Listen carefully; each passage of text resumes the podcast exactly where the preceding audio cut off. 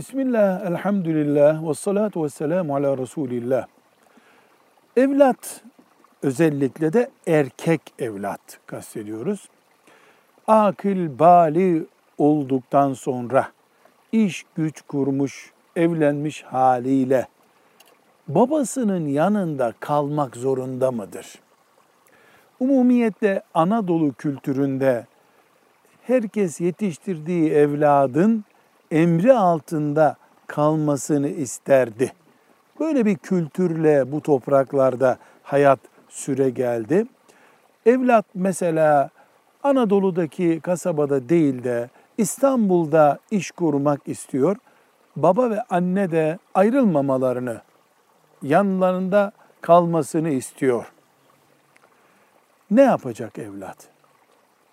Bir kere anne ve babanın bakıma muhtaç olmak, yalnız kalmaları halinde ölümcül veya sakatlık gibi bir tehlike bulunmak söz konusu ise evlat elbette yerinden kıpırdamayacak. Hatta camiye bile namaz kılmaya gitmeyecek.